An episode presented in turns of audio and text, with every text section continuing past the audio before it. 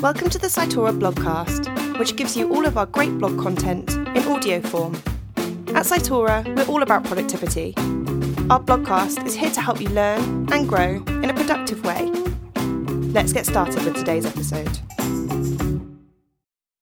Women in Insurance A Discussion on Diversity by Kirsten McCartney, Product Design and Research Manager at Cytora.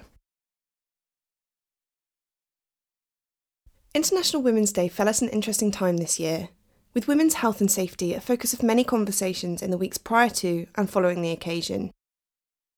As always, diversity was high on the agenda too. We spoke to Insurance Times about diversity and inclusion in insurance and insurtech. Other expert women in insurance from organisations including Aviva, Zego, and Direct Line provided insightful commentary on their own experiences, unpicking the value of having a diverse workforce. We told Insurance Times that in insurance today, everyone wants to be innovative. But what does that really mean?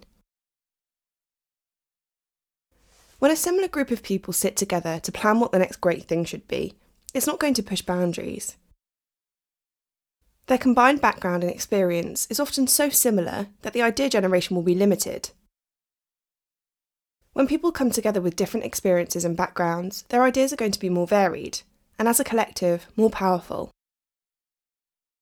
The bottom line is that diversity is good for business. Financially, this is indisputable. The more diverse your team, the more relevant your output will be. The why of a diverse workforce is clear, but the how is a bit more complicated. There are two pillars on how we get there in insurance. Firstly, it's about getting the company culture right. And secondly, reviewing how jobs are advertised and your recruitment process. To attract diverse candidates and create effective teams, you need to get the company culture right. To create a great culture, you need to define clear company values which encourage and nurture the desired behaviour. Give people a safe space to fail, listen to one another, and set time aside to upskill. Then we need to actively support everyone from every background as part of the recruitment process, understanding their individual motivations and goals. Not everyone is the same, yet we try to put everyone in the same box.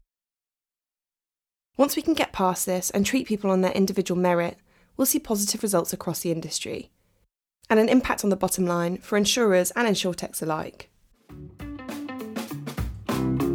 That's all for today's podcast. Thanks for listening, and we'll see you next time.